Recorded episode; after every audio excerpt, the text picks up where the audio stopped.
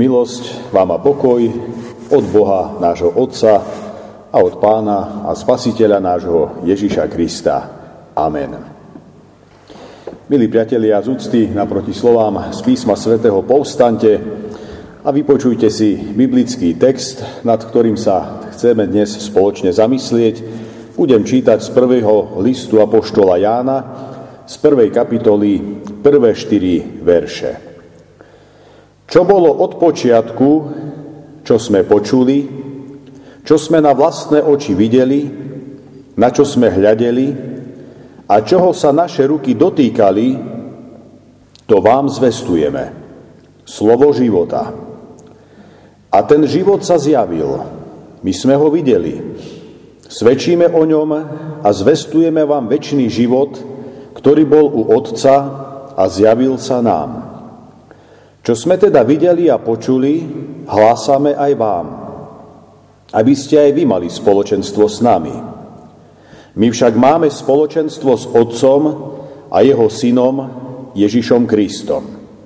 Toto píšeme, aby naša radosť bola úplná. Amen. Toľko je slov z písma svätého. Milí priatelia, pokiaľ človek ako turista navštívi ostrov Patmos v stredozemnom mori, zavedú ho krem iných miest aj do jaskyne, v ktorej apoštol Ján strávil svoje posledné roky. Ján, ako vieme, na tomto ostrove skončil preto, nakoľko ho tam vtedajší rímsky cisár poslal do vyhnanstva. Žil na tomto opustenom ostrove celkom sám, ale v akejsi takej relatívnej slobode. Dnes blízko spomínanej jaskyne stojí reprezentatívny kláštor. Zatiaľ, čo obydlie Ježišovho milovaného učeníka je skromné, chudobné a biedné. Jánovi síce na sklonku života nebolo umožnené stretávať sa s druhými kresťanmi, a mať s nimi spoločenstvo, avšak na oplátku mu Boh daroval pokoj, v ktorom mohol napísať poslednú knihu Biblie, tzv. Apokalypsu, lepšie známu pod názvom Zjavenie Jána. Okrem toho mu bolo umožnené ostať aspoň v písomnom listovom kontakte so svojimi priateľmi a takto im vydávať svedectvo tvoriť s nimi hlboké duchovné spoločenstvo a posilňovať ich v radosti. Milí priatelia, práve v takomto prostredí ľudskej opustenosti na jednej strane, avšak Božej intenzívnej blízkosti na strane druhej, vzniká Jánov prvý list. Bol napísaný pravdepodobne niekedy v rokoch 85 až 90 nášho letopočtu. Jeruzalém bol medzi tým zničený v roku 70 a kresťania boli rozohnaní po celej rímskej ríši. V dobe, keď Ján písal tento list, existovalo kresťanstvo už viac ako jednu generáciu. Vytrpelo a prežilo viacero prenasledovaní. A zda najväčším problémom, ktorému církev čelila v tej dobe, boli zvody Mnohí veriaci sa prispôsobovali svetským hodnotám a tým zanedbávali svoju povinnosť byť svedectvom o Kristovi. So svojou vierou v podstate robili kompromisy. Jan píše tento list, aby priviedol veriacich späť do správnych koľají a aby upozornil na rozdiel medzi svetlom a tmou. Píše tento list, aby povzbudil kresťanov v raste, v pravej láske k Bohu i k sebe navzájom. A pritom uistuje všetkých úprimne veriacich, že majú väčší život. Drahí priatelia, veriaci v dobe Apoštola Jána, ako som teda naznačil, sa postupne prispôsobovali svetu a jeho hodnotám čo dnes vplýva na nás. Čo nás dnes ovplyvňuje natoľko, že to až predstavuje problém. Mám pocit, že je to stále to isté. Nechceme vyzerať a pôsobiť čudne a tak sa prispôsobujeme, len aby sme nevytrčali z radu. No tým sa súčasne stávame soľou, ktorá stratila slanosť, povedané slovami pána Ježiša. Alebo stávame sa svetlom, ktoré snáď už len bliká, ale veľký efekt nenarobí. Už okrem prispôsobovaniu sa čelíme ešte aj strachu. Sme paralizovaní strachom. Nakoľko všade dookola počúvame o poplašných, dramatických a hrozivých správach či prognózach, ako by sa z nás postupne stali otroci strachu. Zo strachu viacerí kresťania, žiaľ, prestali prichádzať aj do spoločenstva. Ale teraz ponovom sa tomu hovorí možno aj zodpovednosť. Nechceme sa nakaziť, no hlavne nechceme druhých nakaziť. To všetko vyznieva veľmi šľachetne, ale na druhej strane sa tak vnútorne pýtam, čo si potom počať s inými slovami písma, v ktorých ho čítame, že v dokonalej láske nie to strachu. Dokonalá láska vyháňa strach. Nuž, vyplýva z toho opäť len jedno. Naša láska nie je dokonalá. A to tak naša láska k Bohu, ako aj naša láska blížnemu. Pretože pokiaľ by naša láska k Bohu bola dokonalá, viac by sme mu dôverovali. Viac by sme sa na neho spoliehali ako na toho, ktorý to stále má vo svojich rukách a má to pod kontrolou. A zas pokiaľ by aj naša láska k blížnemu bola dokonalá, túžili by sme sa s ním stretnúť, mať s ním spoločenstvo, nie od neho utekať, uzatvárať sa pred ním a izolovať sa od Neho. Drahí priatelia, v podstate ešte stále sa nachádzame na začiatku nového roka. Možno si klademe predsavzatia, možno si vytyčujeme ciele, ktoré by sme počas roka chceli dosiahnuť a možno, že už ani nie. Pod vplyvom strachu mnohí ako keby prestali aj snívať a klásť si nejaké tie méty, ktoré by chceli dosiahnuť alebo zdolať. Je smutné, že dnes ešte aj medzi duchovnými je množstvo pesimizmu, skepsy. Namiesto toho, aby sme hľadali a nachádzali stále novšie a novšie cesty, ako sa k ľuďom priblížiť, mnohí ako by už dnes počítali s tým, že zase si budeme zavretí a nechcem povedať, že sa na to rovno tešia. Tak či onak, dnes sme ako kresťania apoštolom Jánom povzbudení, ale aj vyzvaní, aby sme nezanedbávali svoju povinnosť byť svedectvom o Kristovi. To je azda to prvé, čo jasne vyplýva z apoštolových slov. Tento svet potrebuje počuť jasné svedectvo. Tento svet potrebuje jednoznačných svetkov. Ty i ja nimi smieme, ale tiež máme byť. Myslím, že pokiaľ si práve toto vytýčime ako cieľ, za ktorým sa chceme v moci Božieho ducha v novom roku snažiť, bude to správne a múdre rozhodnutie.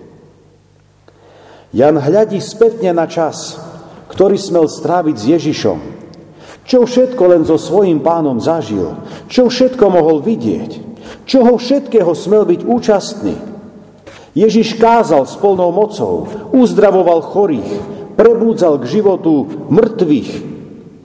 Teraz keď sa jeho pozemská púť blíži k svojmu záveru, chce o tom všetkom ešte raz vydať svedectvo. Nechce však pritom vyzerať len ako nejaký lacný orientálny rozprávkar či bajkar. Naopak, pre Jána je dôležité, aby sme ho aj po mnohých rokoch, ktoré odtedy prešli, vnímali predovšetkým ako svetka Ježiša Krista. Ježiš, o ktorom Jan vydáva svedectvo a s ktorým smel pobudnúť istý čas svojho života, tento Ježiš je pre Jána v prvom rade Božím synom. Prinesol evanielium, tú dobrú správu o tom, čo aj my na konci každého konfiteora počúvame, že Boh tak miloval svet, že nám dal svojho jednorodeného syna. Táto dobrá správa platí pre celý svet a týka sa celého sveta. Túto dobrú správu, toto evanielium Ján ako apoštol zvestoval počas dlhých rokov svojho verejného apoštolského účinkovania. A robí tak aj teraz, keď je vo vyhnanstve na ostrove, a síce písomnou formou. Pretože z času na čas tam nejaká loď prišla skontrolovať, či ešte žije, alebo tak, no a on medzi tým mohol nejakú tú korešpondenciu poslať, tak aby ste to takto vnímali, že nie, že tam chodil nejaký kuriér alebo poštár, to tak nefungovalo, ale z času na čas tam prišiel niekto skontrolovať, či, či ešte vôbec žije. A on to medzi tým využil a poslal nejaký ten list. Takže takto sme sa dostali aj my ku tým spisom. Toto Janovo svedectvo dnes s radosťou a nadšene prijímame aj my. Prostredníctvom jeho rúk sa aj my smieme Krista pána dotýkať. Prostredníctvom Janových očí Krista smieme vidieť aj my. Nož a prostredníctvom apoštolových uší tohto Krista dnes rovnako tak smieme i my počuť. No zároveň dnes nejde iba o to, i keď už toto samo o sebe je veľa, ide aj o to, aby sme sa pre svoje okolie my sami stali rukami, prostredníctvom ktorých sa tí druhí budú môcť Krista dotknúť. Ide o to, aby my sami sme sa stávali očami, prostredníctvom ktorých naše okolie bude môcť na našom živote Krista uzrieť. A v neposlednom rade, aby sme sa stávali ušami, prostredníctvom ktorých bude môcť okolitý svet Krista, Syna Božieho, počuť. Nech nám v takomto svedectve Počas nového roka sám dobrotivý Pán Boh pomáha. Drahí priatelia, formy sa menia, svet sa mení, i komunikácia sa mení. Avšak udalosť Evanielia a cieľ toho všetkého, tieto veci ostávajú rovnaké. Ani po dlhých staročiach sa nemenia. Radostné posolstvo o spáse človeka skrze vieru v Božieho Syna ešte i dnes má moc zasiahnuť ľudské srdcia. Takto sa i po 2000 rokoch buduje hlboké spoločenstvo, ktoré má moc prekonávať strach, či premosťovať tak jazykové ako aj kultúrne rozdiely. Je to tak preto, pretože je to spôsobené Duchom Svetým. On sám je ten, kto vytvára takéto spoločenstvo. Dnes je len a na nás, priatelia, či v práve začatom novom roku chceme aj my prežívať takéto hlboké duchovné spoločenstvo so svojimi sestrami a bratmi vo viere. Duchovné spoločenstvo církvy sa totiž dnes i tebe ponúka predovšetkým ako úžasný Boží dar a prejav milosti, spoločenstvo, alebo to, že môžeme prichádzať do spoločenstva i bohoslužobného na služby Božie, to nie je niečo, čo by si len mal. Je to niečo, čo smieš prežívať, čo je ti ponúknuté. Nemali by sme to brať ako bremeno, ale ako privilegium, že môžeme prichádzať.